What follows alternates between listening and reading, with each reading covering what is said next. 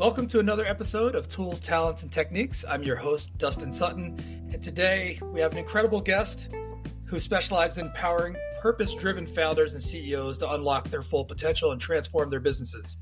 I want you to meet Alaina Schwartz. She is a business coach and a strategist. She helps uh, her clients, six, seven plus figure founders and CEOs, play bigger and elevate their game.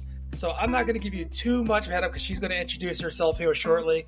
But I'm really excited to have Alaina come on the show and talk about her experience and what she does. Because in previous conversations with Alaina, you really get the understanding that she looks at things as from a holistic perspective, but also she has the ability to, to dive in and, and really dissect the minutia of whatever it is that she's helping you to achieve your goals. So, without any further ado, here she is, Alaina Schwartz. So delighted to be here with you, Dustin. Thank you for having me. Absolutely. The pleasure is all mine. And I've been really excited about having this conversation. And so before we dive into your journey, could you just briefly say hello and say a little bit about who you are and what you do?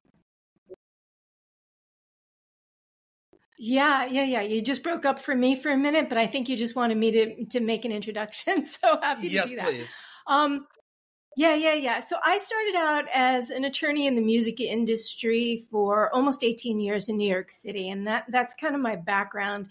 And I was really burnt out, made me very physically ill. I was working 60 to 80 hours a week, although very successful, but I had no time to actually enjoy the money that I was actually earning. And it finally occurred to me that I had really, you know, um, I had a cop to the fact that I'd put my ladder up against the wrong wall. I put my ladder up against the wall that my parents had for me. It was their agenda for me to be a lawyer, to play it safe, rather than for me to actually, you know, it was something that I was really driven to do. And when I walked away from it all to just figure out what my purpose in life really was, it became really clear that it was coaching entrepreneurs because I'd been an entrepreneur for the vast majority of my career as a lawyer. And um, I really wanted, I very intentionally created a coaching business where I worked um, as a lifestyle business, right? Where I wasn't working all the time because I was a single mom by then. And I really wanted to be there for my son as a single mom. And when I self sabotaged my own business, I created six figures in seven months in my first year of coaching. And then I proceeded to self sabotage my business. And when I did, I went back to the thing that I thought was the answer to helping me get my business back in scale, which was working 16 hour days again. And I remember one day I was sitting on my couch, and then my then nine year old son, he's 16 now, but my then nine year old son had his head on my shoulder and looked up at me as I was again working on my laptop. And he said, Mom, you're working all the time. And I went, oh my God, like I did it again. So I did the thing that I was trying to avoid because it was the thing that I, like most high achieving entrepreneurs, believe is going to help us grow and scale our businesses, which is working hard or grinding it out. And so I became very determined, Dustin, to figure out how to actually scale my business while working significantly less. And that's what I started helping entrepreneurs do is be able to create, you know, easily those fifty to hundred thousand dollar months being in flow, working twenty to thirty hours a week less. And so I work with six, seven, and eight figure entrepreneurs, helping them scale sustainably. So that looks like being able to create the lifestyle that you went into business for in the first place, being able to only focus on doing what you love and working significantly less. Well, I apologize in the intro. I said six to seven figures. I did not say eight figures, so I it's didn't mean to shortchange you there. That's amazing. And you you used the term there. You mentioned a uh, self sabotage. So I want to put a pin in that, and we're going to come back to that a little later. Um, but thank you for that for that recap. I'd love to talk about your origin story, like how you started, because you mentioned being an attorney in the music industry. Could you talk about like where you grew up and you know how how how the Alaina Schwartz story how it began? Yeah, you know, um, I grew up in Long Island originally until I was about 13, and then my parents moved to South Florida, and then I went to New York City for law school and then continued to practice there. So that's sort of the geographical story. But I grew up with parents who uh, really pushed education. And for some reason, they did it with me, not my sister, where they drove me. Like if I didn't get A's, I got punished, you know, and I got grounded on a regular basis if I didn't get straight A's. My sister could get C's and it was okay. So there was something about me that they saw that they were really driving me hard. But again, they instilled that belief that you have to work hard to succeed. So I kind of grew up believing that no matter what I did, it was never good enough and constantly chased more to be good enough to get my parents' love and approval. And I see that pattern a lot in a lot of my clients, right? That they always felt, first of all, we tend to be black sheeps of our family. We tend to really stand out and be very different. And then we also tend to believe that nothing we ever do is really good enough. So we're driven to do more to prove to ourselves we really can do it. And that's exactly what I did throughout my childhood. and it, as I started to work, well, what happened is when I started to give up law, I started to figure out what I really wanted to do. And I was really passionate about holistic healing. And so I tried a lot of things. I went through a nutrition program. I did, you know, Reiki training, level one and level two. I did a whole variety of different things. I learned I was really good at many things, not all of which I'm meant to do. Kind of became a little bit of a renaissance woman in terms of dabbling in this and that. And then what happened is I went through a dark night of the soul. So I watched all the structures of my entire life fall apart.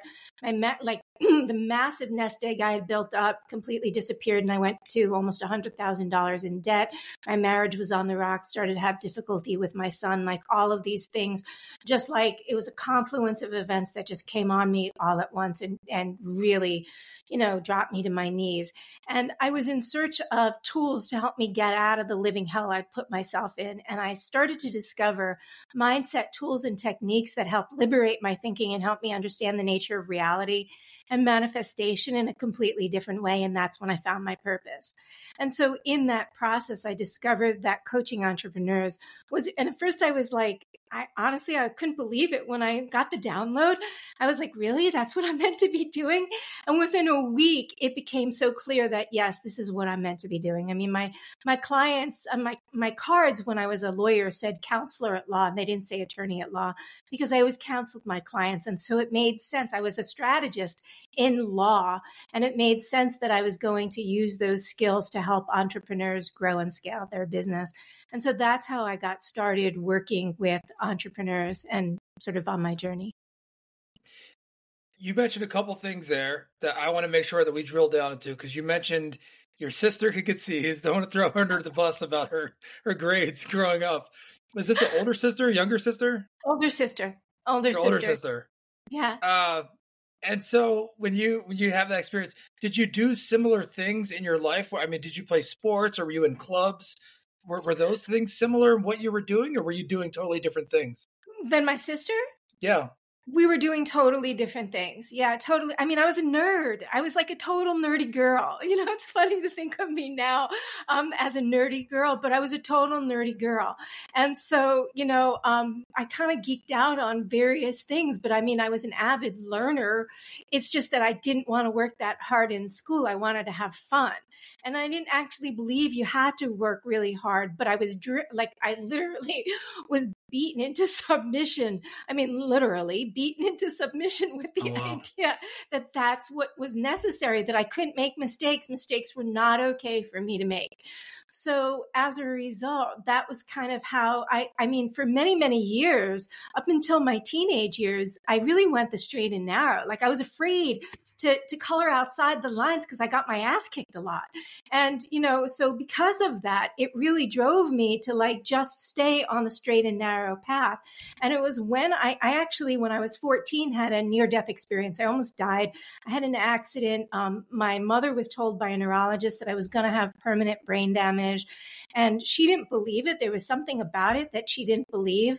And so she, like, we didn't know about neuroplasticity back then, but she just really started to retrain my brain through games and puzzles and all kinds of other ways to like reconnect those synapses.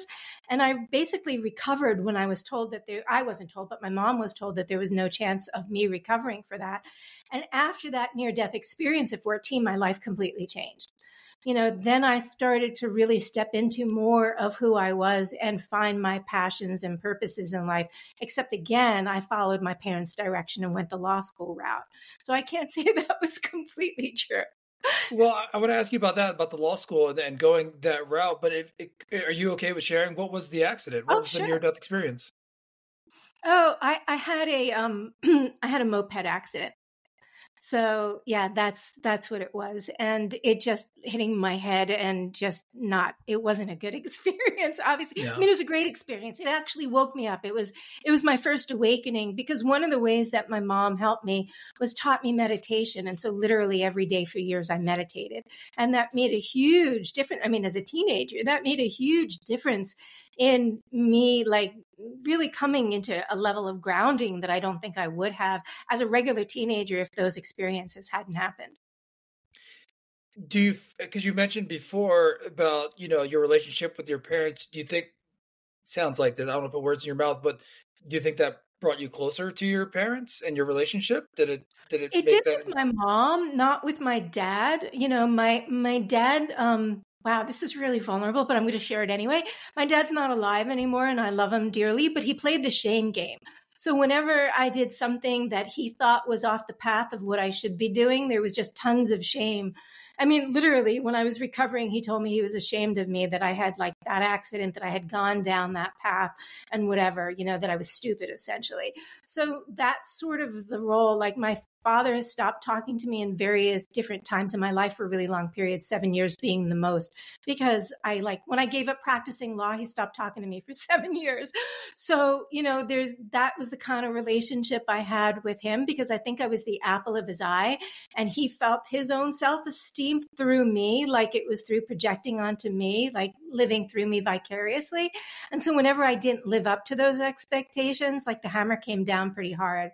Whereas that experience actually made, um, helped me create a relationship with my mom that I didn't have before. And we have a great relationship now, I will say that.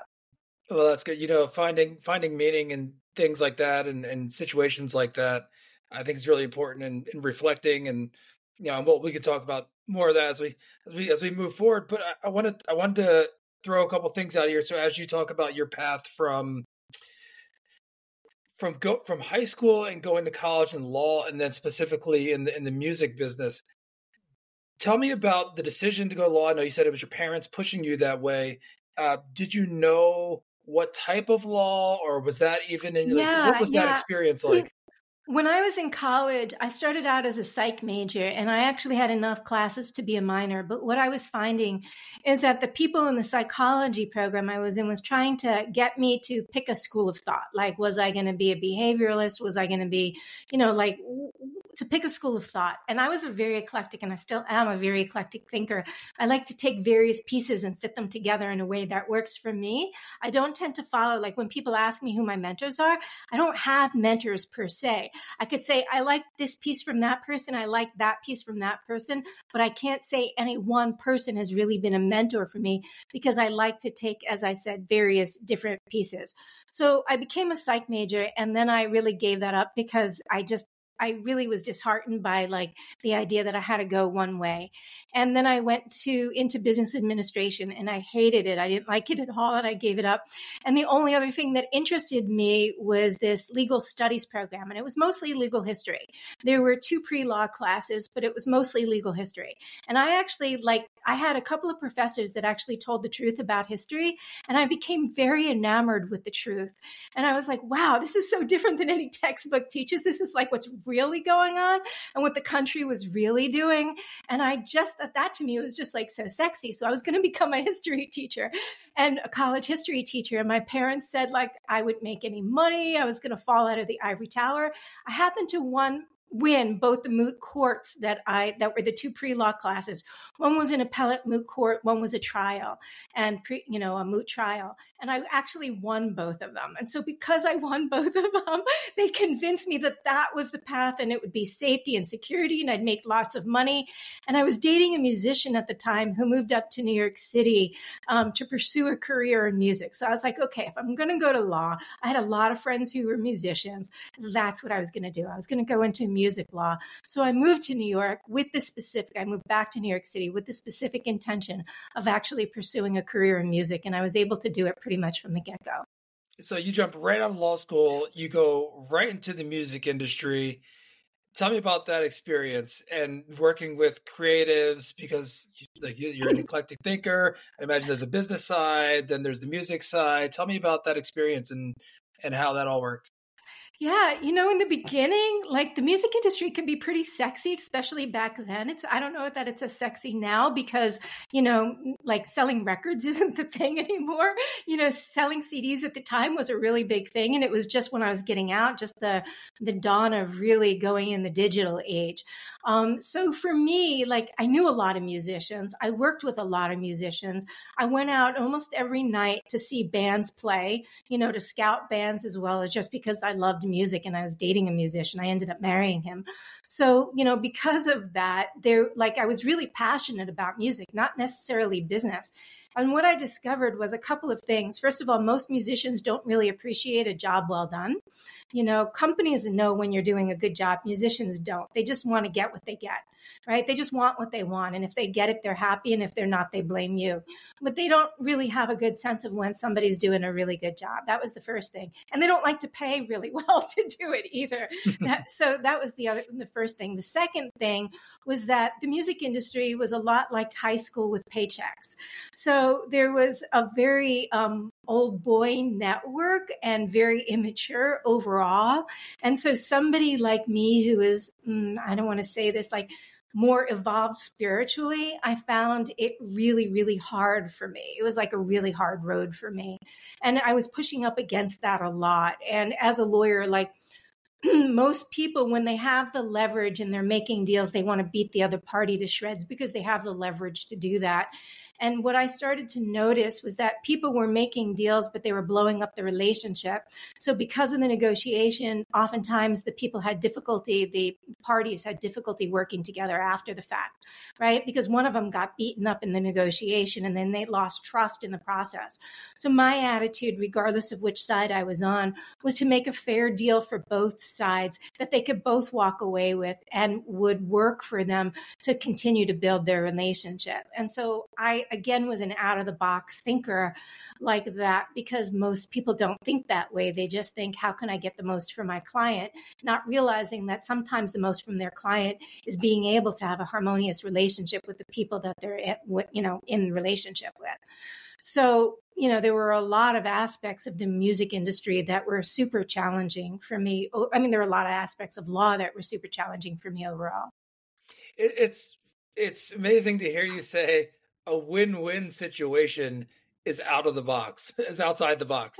you know, like, uh, but but you're right. It's amazing in business how it can be so competitive. But um, I think that's part of the it's part of the magic. That's part of the the beauty when you really jive with people that that you work with and and who you're spending time with. Um, a question about the music. Was there a specific type of music that you focused on, or that you you were going? To? I worked see? with a lot of um, pop, R and B, and hip hop at the time. Rock, actually, also. So those those are the main genres that I was focused on. A lot of rock, actually. Um, at the time back then, I was really into alt rock. Like that was like kind of my jam. Um, but I did like some pop as well. I mean, one of the bonuses is I got to see a lot of music and go backstage a lot and meet a lot of musicians. But again, that's not nearly as glamorous as people make it out to be either.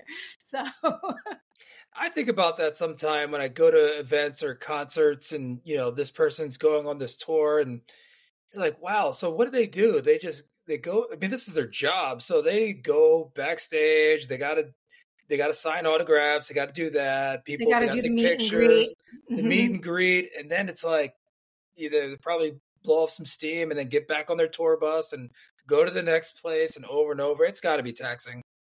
Yeah, yeah, especially because early days, you know, like the middle of my career, and you know, bands like Aerosmith were getting clean and sober, and so they weren't allowing like booze back, booze and drugs backstage. But in the early days of my career, it was a total party fest. You know, everybody was partying really hard, so it, I can imagine how hard that would have been to tour based on that. Yeah, it's amazing. So when you you're doing that for a while, walk through the next step of of the your evolution and your your genesis. Yeah, so I was in private practice. The vast majority of entertainment firms are boutique firms, so they're small, which I really liked. And then one of the firms I was with, as um, as I, I sort of had stepped in to take over a partner's role, and when I stepped in, that that firm got bought out by uh, I don't know if you're familiar with the term, but AM 100 law firm, which are like one of the top 100 law firms in the country, and that was just insane for me. Like the idea of billing every six minutes, I couldn't ha- I couldn't handle the corporate environment. I'm just not so not a corporate person. So I really walked away from it. And shortly after that, I got offered a gig being the executive vice president of the largest independent music company in the world at the time. And um, I liked what they were up to and I accepted the offer. And I had no idea that the, um, that the the CEO that I was going to work with, I was like the the third person, you know, in the company essentially in the hierarchy, but that the the person I reported to was a total narcissist. So it was a like he hired me because I did an unprecedented deal. He, he learned about the deal from the record company, and that's why I got hired. But then they wanted to like cut my wings because I wouldn't do what they asked me to do because I always wanted to do what was the right thing to do. Like it's like, no, I'm not going to do that. That's not the right thing to do. This is the right thing. And I was a board member. I was the exec on the executive board, and they could not handle me telling the truth. And again, I was working 80 hours a week, and that just it like it wrecked my health. It totally wrecked my health. All the stress from that, and the fact that I was working for a narcissist and getting beat up regularly for just being me. I really couldn't take it. So I walked, I, I literally, in the midst of my career, making, you know, really good money, walked away from it and had no idea what I was going to do next and just started to pursue all the things I was passionate about and just really test. And as I said, then I went through this dark night of the soul and hired a purpose coach. And that's when it became really clear to me what I was meant to be doing. And so I haven't really looked back since. I love what I do every day now when you when you went through that the dark night of the soul as as you stated and then hired the coach or found the coach tell me about that process of finding the coach or the coach finding you what what was that situation like? What was that evolution like? You know, when the student's ready, the teacher appears, right? Because this particular coach, I don't even remember how I came upon him. Maybe it was I was following somebody and then they recommended somebody else and I watched this person's like five day challenge or something. And then I was totally hooked and I worked with them and that really helped me um, get clarity on what I was meant to be doing. So it, it was totally serendipitous. There was so synchronicity about doing it. And that's what I found in every step of the way in my career is that it's just been synchronous in terms of being getting that internal guidance to really move to the next step. And it still is now. I mean, just two years ago, three years ago, I was guided to do the work that I am now and give up what I was doing before. I was much more like a real business coach before. And I was guided to give that up and just focus on the work that I do now. And literally, I think it was on uh, like one night I was told I got the inner guidance. My intuition said, you know, just give it up and focus on this. And I was like, I don't know how to do that and make money, and I'm making really good money. And how do I give up what I'm doing now and do that? And it's like the guidance I got was lean in and you'll be shown, or lean out, your choice. You get the choice, lean in or lean out. And I and I went, okay, I'm scared shitless, but I'm leaning in. And within 24 hours, the how showed up, and within 48 hours, my first client showed up in that in doing my new my new offer. And that was my highest up until that point. And it hasn't been since, but up until that point, it was my highest grossing month so far.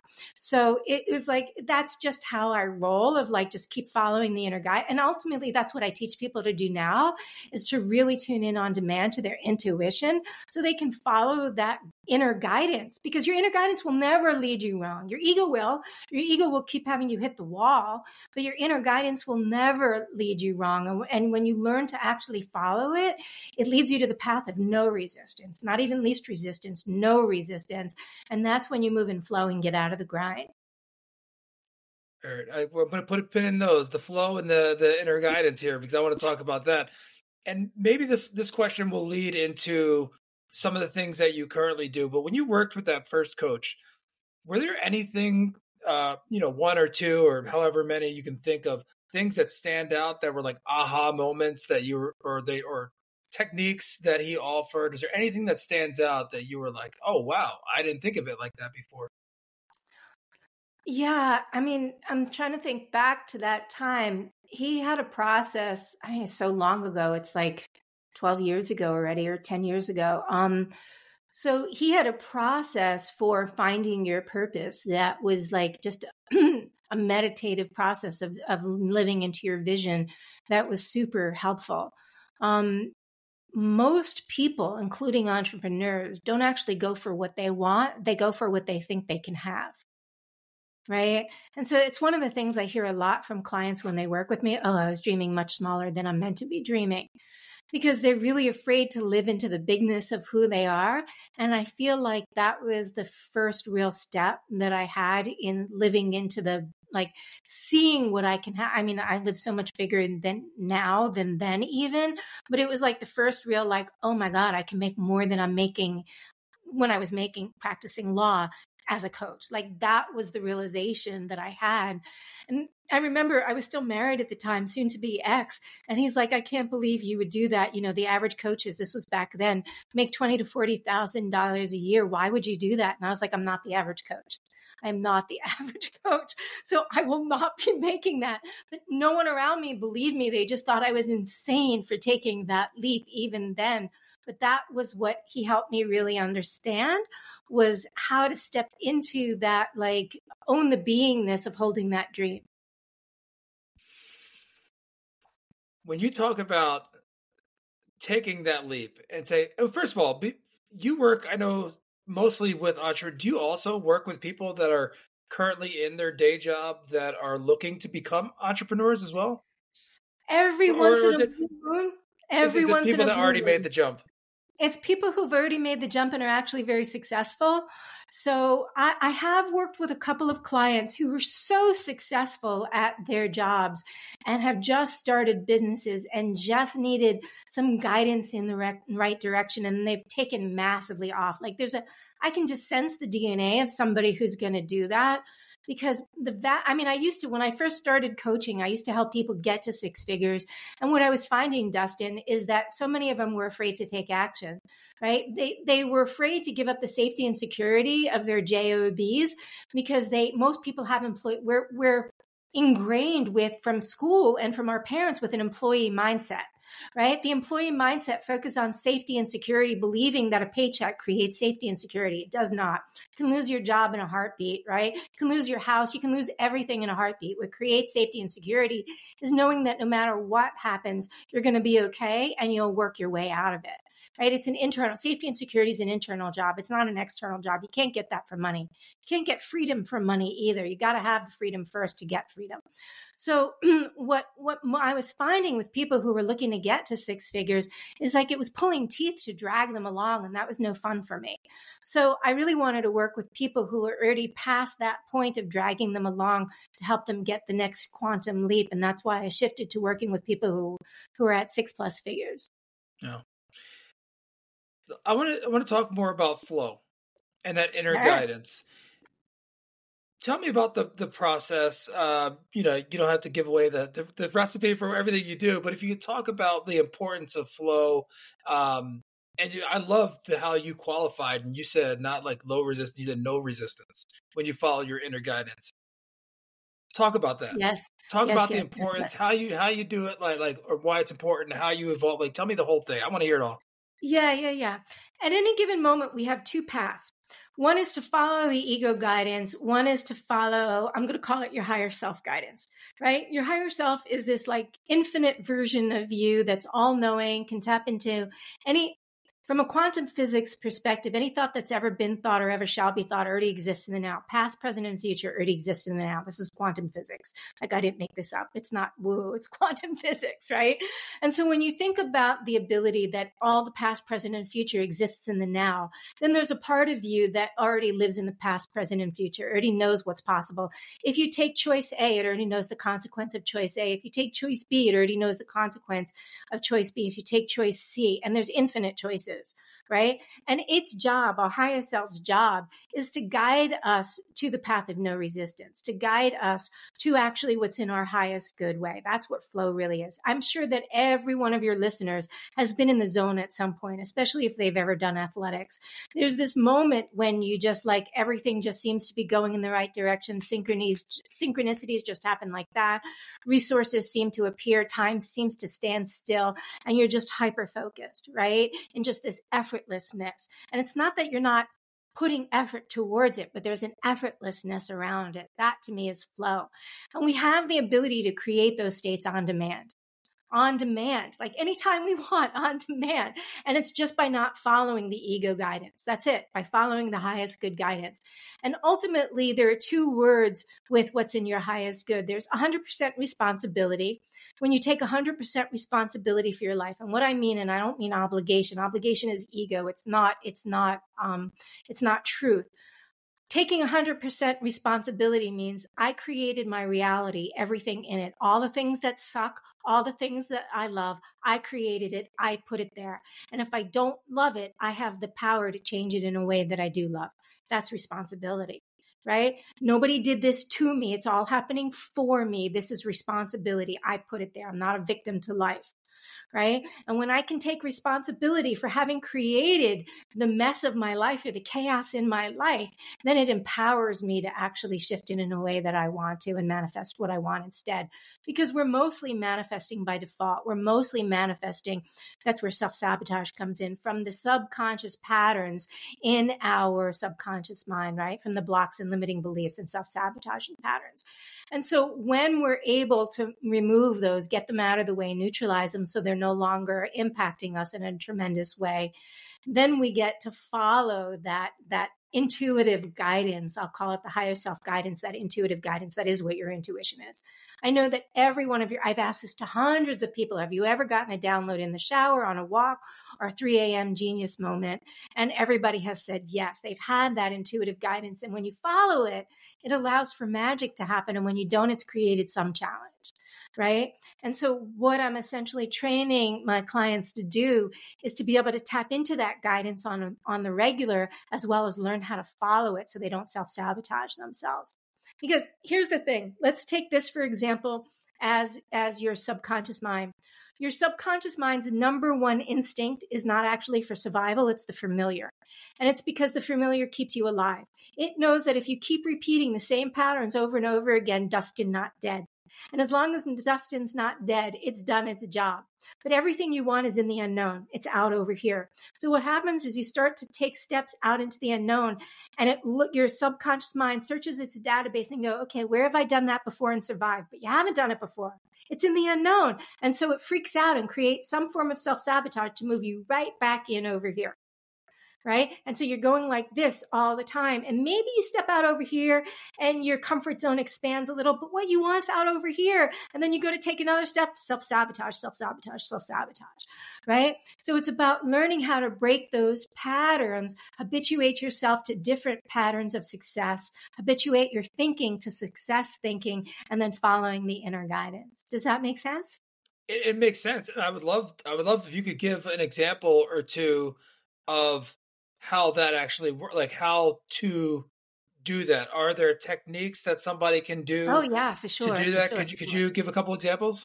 Yeah, I'll give you examples of results because I would have to walk you through the whole process for the techniques, and sure, that would whatever, be whatever, whatever you. Because yeah. I, I know uh, from from my perspective, and, and I, I'm tracking everything that you're saying right now, and I, and I think it's important. I know in my experience to take little steps, right? That I've taken little steps. I've taken big steps. I've taken leaps. I've fallen down. I've fallen forward. I've fallen backwards. I feel like I've fallen, fallen every single way you can.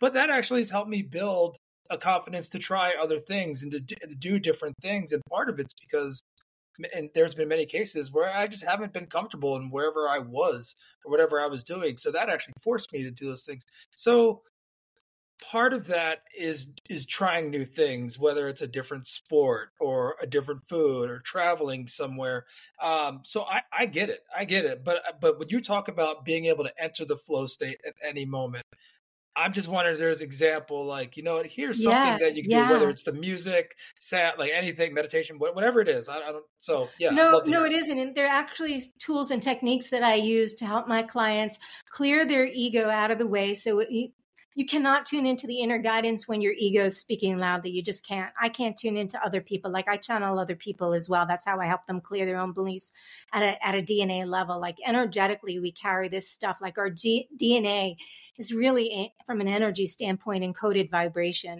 And so we carry intergenerational patterns and all kinds of other things actually in our DNA. And once it's removed, it, it lightens the load for sure. So I don't teach my clients DNA work, although I will in my new program um, but what I teach them to do is both move their their ego out of their way so that they can actually go into their own subconscious minds and clear their own blocks, limiting beliefs, and self sabotaging patterns. And then I teach them how to tune into their higher self and follow that guidance. I also teach them everything is made up of energy. Again, quantum physics, we are only 0.00001% matter. That means 99.9999% energy right? It's much easier to make a transformation by changing energy than it is by trying to change matter.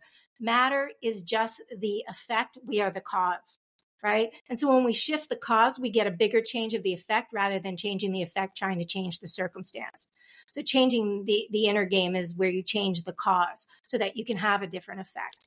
And so what people can learn to do is then channel essentially their own higher selves and then follow that guidance. And so, as I said, everything is energy. You can also tune into the energy of your business. Your business wants you to do specific things, it wants you to hire specific people, it wants you to use specific strategies that are aligned with it. It's why a lot of strategies don't work for a lot of people, they're not aligned with them right? Sometimes it's just that they're not in the right frequency to be using them, but other times they're just not aligned strategies. So, so by aligning with the strategies that are right for your business and hiring the right people, it, it does create that forward momentum that moves you in flow, right? Because now you're following all the guidance. So you're staying on the path of, of no resistance. And that's what really does it. Resistance comes from some form of belief that we have about why it's not going to work or why life is not going to work in some way. It's either a thing we think there's wrong with us or life, right? That's what creates resistance. I'm afraid I'm going to fail. You spoke so well to that because, you know, most people only move out of their comfort zones when they're feeling enough pain to actually do it. Most people are moving away from the pain, they're not moving towards their goal right? The vast majority of people are moving away from the pain they're experiencing. And what I do is help remove the pain so you can actually move towards your goal by quantum leaping. Like incremental growth is great, but it's slow. And if you want to take the slow path, like speed is a choice. You don't have to take the quantum leap path. You don't, but I like to help my clients quantum leap because they tend to like speed also. And and I tend to like speed. I tend to like to move fast. I think fast, I talk fast. I tend to like to move fast. And I want to make those quantum leaps for myself and that's what I help my clients do is make those quantum leaps. So you asked for a story. I was working with a client, he's a marketer, and he had sold a business um, a, a, decade before for $20 million, right? He had sold a very successful business for $20 million. He then started a marketing business. His first business wasn't marketing.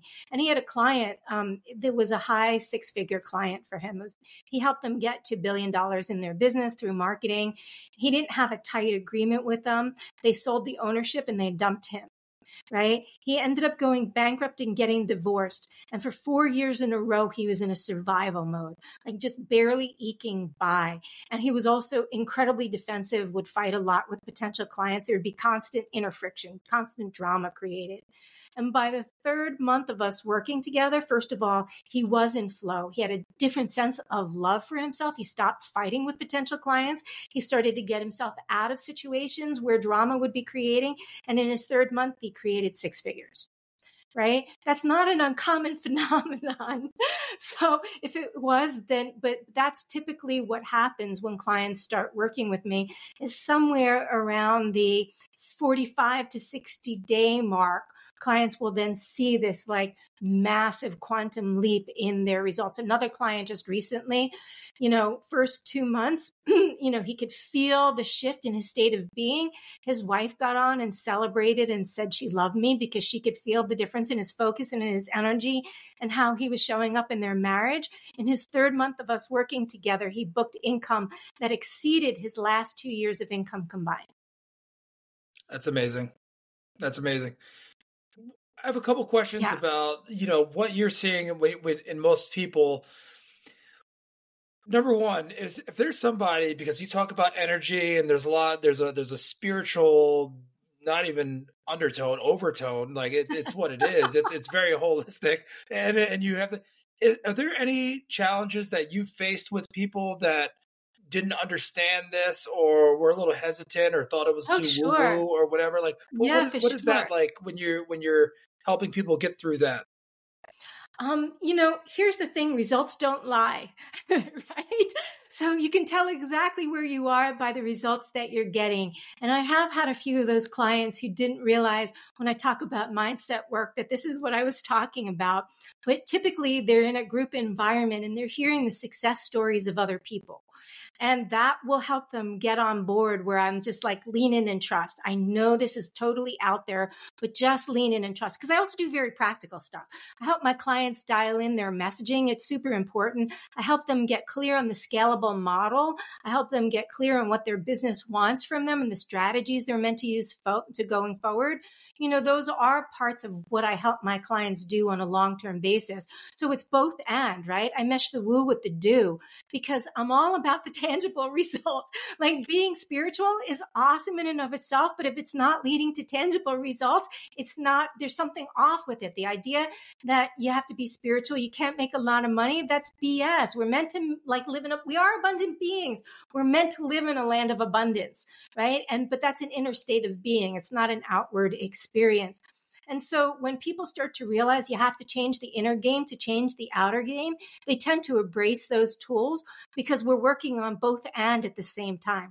We're working on the very some of the very tactical pieces, not in a in a way that typical business coaches do. I don't go granular uh, with it, but I give them enough that we all have the guidance that we need inside of us. We all know exactly what we're meant to be doing. We're just tuning it out on a greater basis because we don't believe in ourselves in some way. We don't think we're good enough. We're afraid to fail. Sometimes we're even afraid to succeed. I have a lot of clients that are afraid to be alone if they get to the next level of success right? A lot of my clients fear that because they're already above, like way above where most of their peers and colleagues and friends are to begin with, that they're afraid that they're just going to like blast off and like be in outer space by themselves. So, on a success level. So, you know, I do have clients who come in sometimes with that, but in a very short period of time, they embrace it because they can see the difference that they feel in themselves. They can feel the difference in what happens in their lives where that inner friction most of what we do during the day, Dustin, is not hard. It's the inner friction that we, it's the thoughts we have about what we're doing that make it hard. Right? It's not the things themselves that are really that challenging. Sure, you may not know what to do. You may need to up level your skill. Up leveling skill in and of itself is not that hard.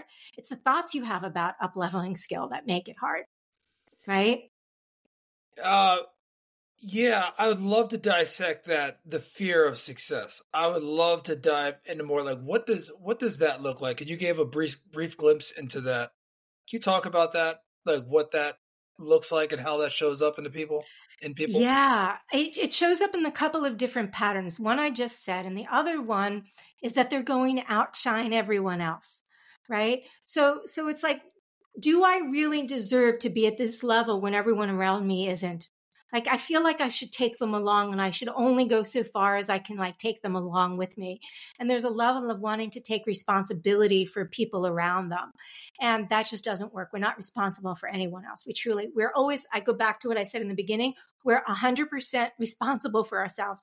And no one can take responsibility. Even if you try taking responsibility you just cut and paste their shit onto your timeline to deal with but you don't take it off theirs. They still have to deal with it right? So so we can't take responsibility. Universally it doesn't work. It's not universal law So, but they are afraid that they're going to leave people behind. And then the biggest thing that I see is being alone, that they become unrelatable to the people around them, that they no longer can relate to the people who are in their circle and have to create a different circle and are afraid that there aren't enough people at that level to create that circle with.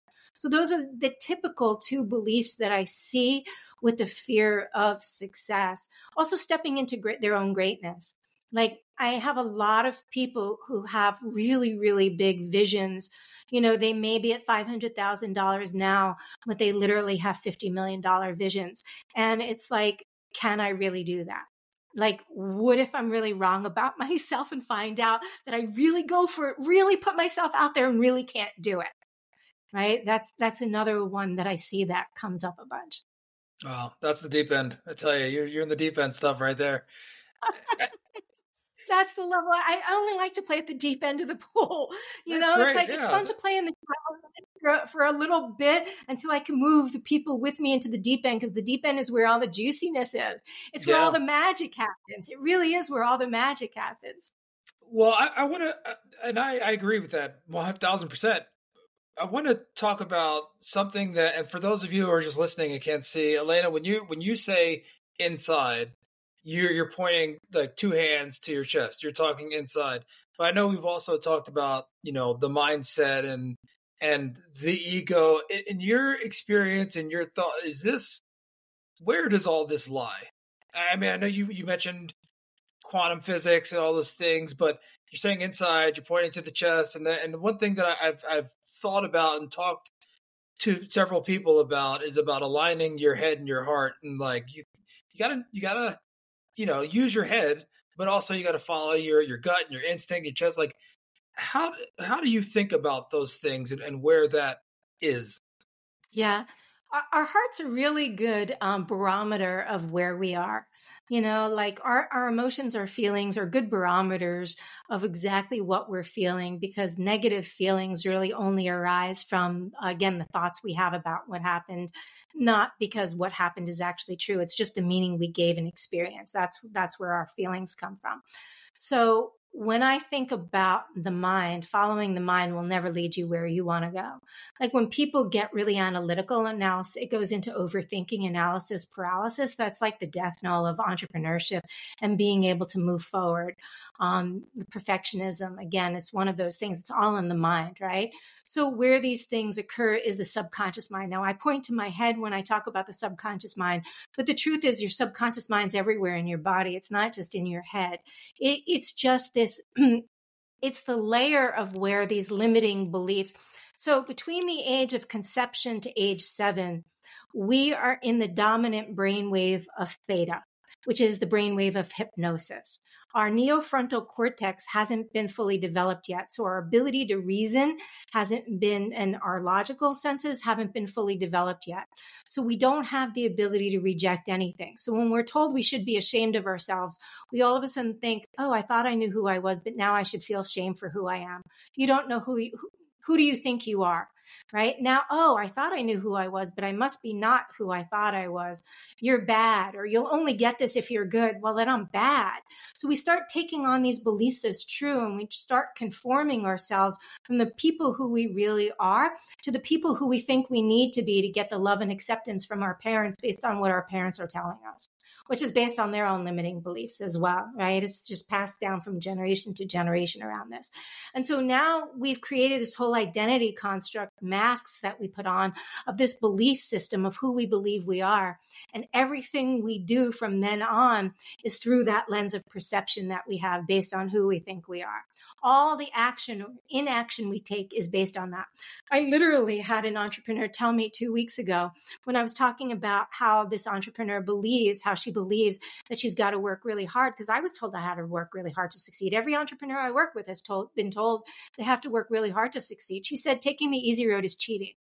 And I was like, so if you have the result that you want and it's 90 yards out versus nine miles out, you believe you have to run the nine miles instead of the 90 yards out. She's like, absolutely. That would be too easy. There's something wrong with it then. Right. So that means when they're presented with an opportunity, if the opportunity seems too easy, they won't even see it. It's like they have blinders on to see it. They won't even see it. They'll always choose the hard road. Right? That's what these limiting beliefs do. They redirect us to only focus on the things that match those limiting beliefs. So as a result, people keep getting the same results over and over and over and over again, and then banging their head against the wall, or maybe their incremental growth, snail pace at best. And then they're wondering why it's like that. Or maybe they had massive success one year, but then they tanked their business the following year and they can't understand why they weren't able to sustain it. I mean, all of those things show up with my clients. You know, I think one of the things that you mentioned about fear of success and or fear of greatness. And I also I take back to what you said earlier about mentors and finding little pieces from here or there and you know and just taking different things from different aspects of your life and i would just imagine and maybe i'm i'm just thinking from my own lens and perspective is sometimes like you don't know what greatness really looks like. Exactly. Right? Exactly. Like like you you have this idea of it and, and if there's no the pathway to that of right. like I think it's like that. And so there's a lack of confidence in taking those steps or taking those leaps into whatever that is. Yeah. Yeah, but you and I were talking at the beginning and you said the answer to that, which is trusting yourself. Yeah. Right. So that's one of the things that I help my clients do. And it's, it's part of the accountability process. Accountability for me is really about helping you develop trust with yourself. Because if you don't trust yourself, if you say, I'm going to do X, Y, Z, but you continually not do X, Y, Z, you no longer have trust with yourself, then you can't trust that it's going to be okay for you to take that step and step out into the unknown right? So so by building trust with yourself and going okay i do what i say i'm going to do i can count on myself to do that then when you say i'm going to do xyz then you know it's okay to do xyz so you got to build that trust with yourself and that's where confidence comes from because trusting yourself is an inner game but confidence in and of itself comes from self-belief is the inner game. Confidence comes from actually doing something and learning that you can do it right but how do you learn you can do it you got to do it first. Yeah, and I like what you said. Turn the woo to the to the do. Uh, exactly. Woo to do. Yeah, that's amazing. Exactly. That, the, that was the first time you said that, was it? No, it wasn't. no, I couldn't have been. Oh, that's that's too good. That's too good. so I, would also imagine that, especially if you have somebody who's uh, people that are entrepreneurs and they're having a certain level of success, I'd imagine it's important. And correct me if I'm wrong, or you know, streamline this that people that are coming from at some some level of success in their previous career is that is part of or I guess the question is is part of the process taking those those aspects of that person that they've had success before and finding ways to incorporate them in their current practice and what they're doing? That's a great question. Success is transferable for sure, but here's the thing. It's very different for people from a mindset perspective. When you were really excellent at your job, when somebody was paying you to do it and the whole your your paycheck wasn't based on exactly what you were doing versus then stepping out into your purpose and now you only eat what you kill right? Because when you go from the perspective of having to move out of that employee mindset into an entrepreneurial mindset, which is a growth mindset, right? even though those skills are transferable, a lot of limiting beliefs come up that weren't there when you were getting a regular paycheck. Right. When now all of a sudden your success is completely dependent upon you and and what you do and especially when you have team members and you're responsible for paying them every month now all of a sudden the pressure is very different and that's often what gets messes with people's minds more than anything else is the pressure to continue to do that right? So, like, my overhead is very different now than it was 10 years ago. When I couldn't make, you know, uh, when I was having difficulty, say 10 years ago, it was very different with the amount of money I needed to come up with now than paying my whole team and all the expenses that my business has right? Completely different experience and that's what it's like a next it call it quality problems but it's a next level experience right? So so it, it plays with the mind in a very different way.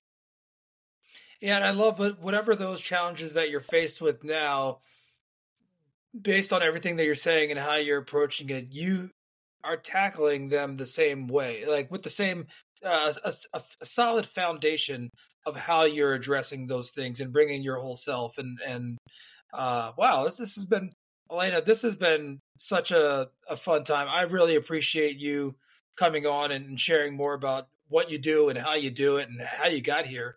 Um, before we appreciate leave, this conversation with you, Dustin. So thank you so much. Yeah, it's amazing. This is this is fantastic. Before we leave, is there anything that you want to leave our our viewers and our listeners with? Yeah, I would love to offer them a free gift. So I became, you know, because I worked 60 to 80 hour weeks, both in my own business as well as, you know, uh, as a lawyer, I really became super passionate about helping people work less. So I typically help people shave 20 to 30 hours, if not even 40 hours off of their work week on the regular. And so I've created a free gift for your, for your listeners that I would love to offer. And it's about how three steps to shave 20 to 30 hours off of your work week um, while making more. And so I would love to offer that for free. And they can find that at www.alainaschwartz.com forward slash time. That's where you'll find the free gift. www.alainaschwartz.com forward slash time. Fantastic. And I will include that and some other references for some of your uh, your contact information in the show notes as well.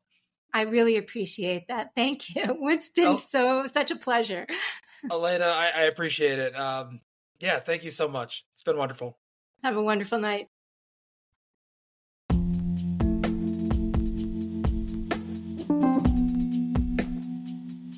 Thank you so much for tuning in to this episode of Tools, Talents, and Techniques. We hope that you enjoyed the conversation. And if you did find value in the episode, please consider subscribing to the podcast on your favorite platform, leaving a review, and sharing with your network.